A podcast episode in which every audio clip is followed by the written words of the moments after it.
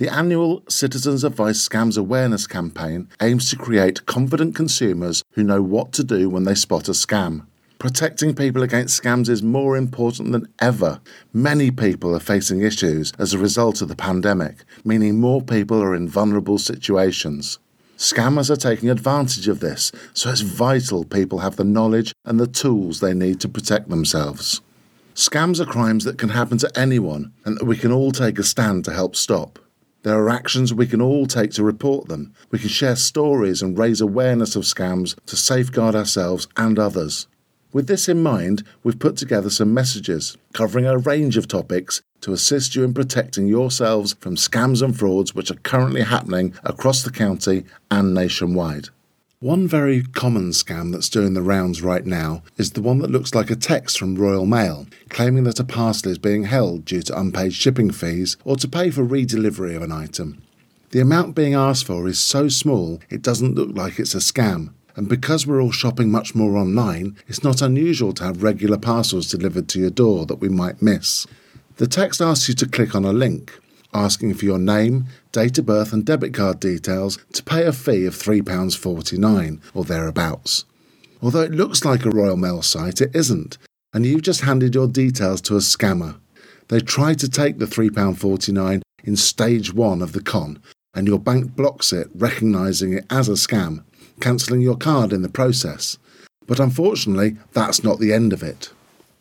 The scammer then moves on to stage two of the con, the next day, they'll phone you, claiming to be from your bank's fraud team. Thanks to cheap number spoofing technology, your mobile phone identifies the call as being from your bank, using the details from the debit card that you gave them the day before. The scammer pretends to be calling to follow up about the fraudulent Royal Mail card transaction. They tell you that your card's been cancelled as a precaution, but because they know about the recent transaction, the card being cancelled and the number they're calling from matches the one on the back of your card. You believe you're speaking to your bank. The scammer totally has your trust.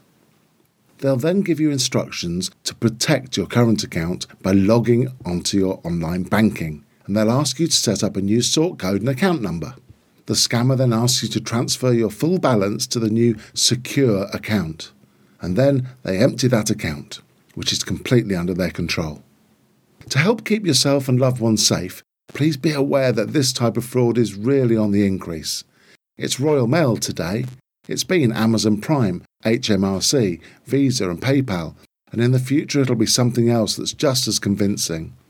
Do not trust any phone call, text, SMS message, email, or WhatsApp message that arrives out of the blue asking you to click on a link.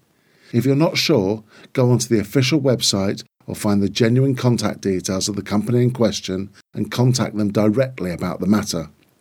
Trust your instincts, and if something doesn't seem right, then just tell the caller you'll carry out your own checks. A genuine organisation won't mind if you do that at all. However, a scammer might become more aggressive and try and frighten you to staying on the line, telling you that you'll lose all your money and that the bank won't help because you won't do as you're being told. Just remember that although the scammer may only be asking for £3.49, it's the fact that they now have your debit card details that's important, as that is what will lead on to the next stage of the fraud. Don't give any details about payment cards, personal details, or company account details that could allow the fraudster to help themselves to your money. Please don't believe that just because a telephone number shows on your phone as being from your bank, the police, HMRC, or whoever, that it actually is them. Spoofing telephone number is frighteningly easy for fraudsters with a bit of IT know how. Register with the Telephone Preference Service, the TPS. It's free and it allows you to opt out of any unsolicited live telesales calls. This should reduce the number of cold calls you receive, trying to sell you products and services, but may not block scammers or calls from international call centres. You can call the TPS on 0345 070 0707 or go online to tpsonline.org.uk. Also, talk to your phone provider to see what other privacy and call blocking services are available, although you may need to pay for some of these services.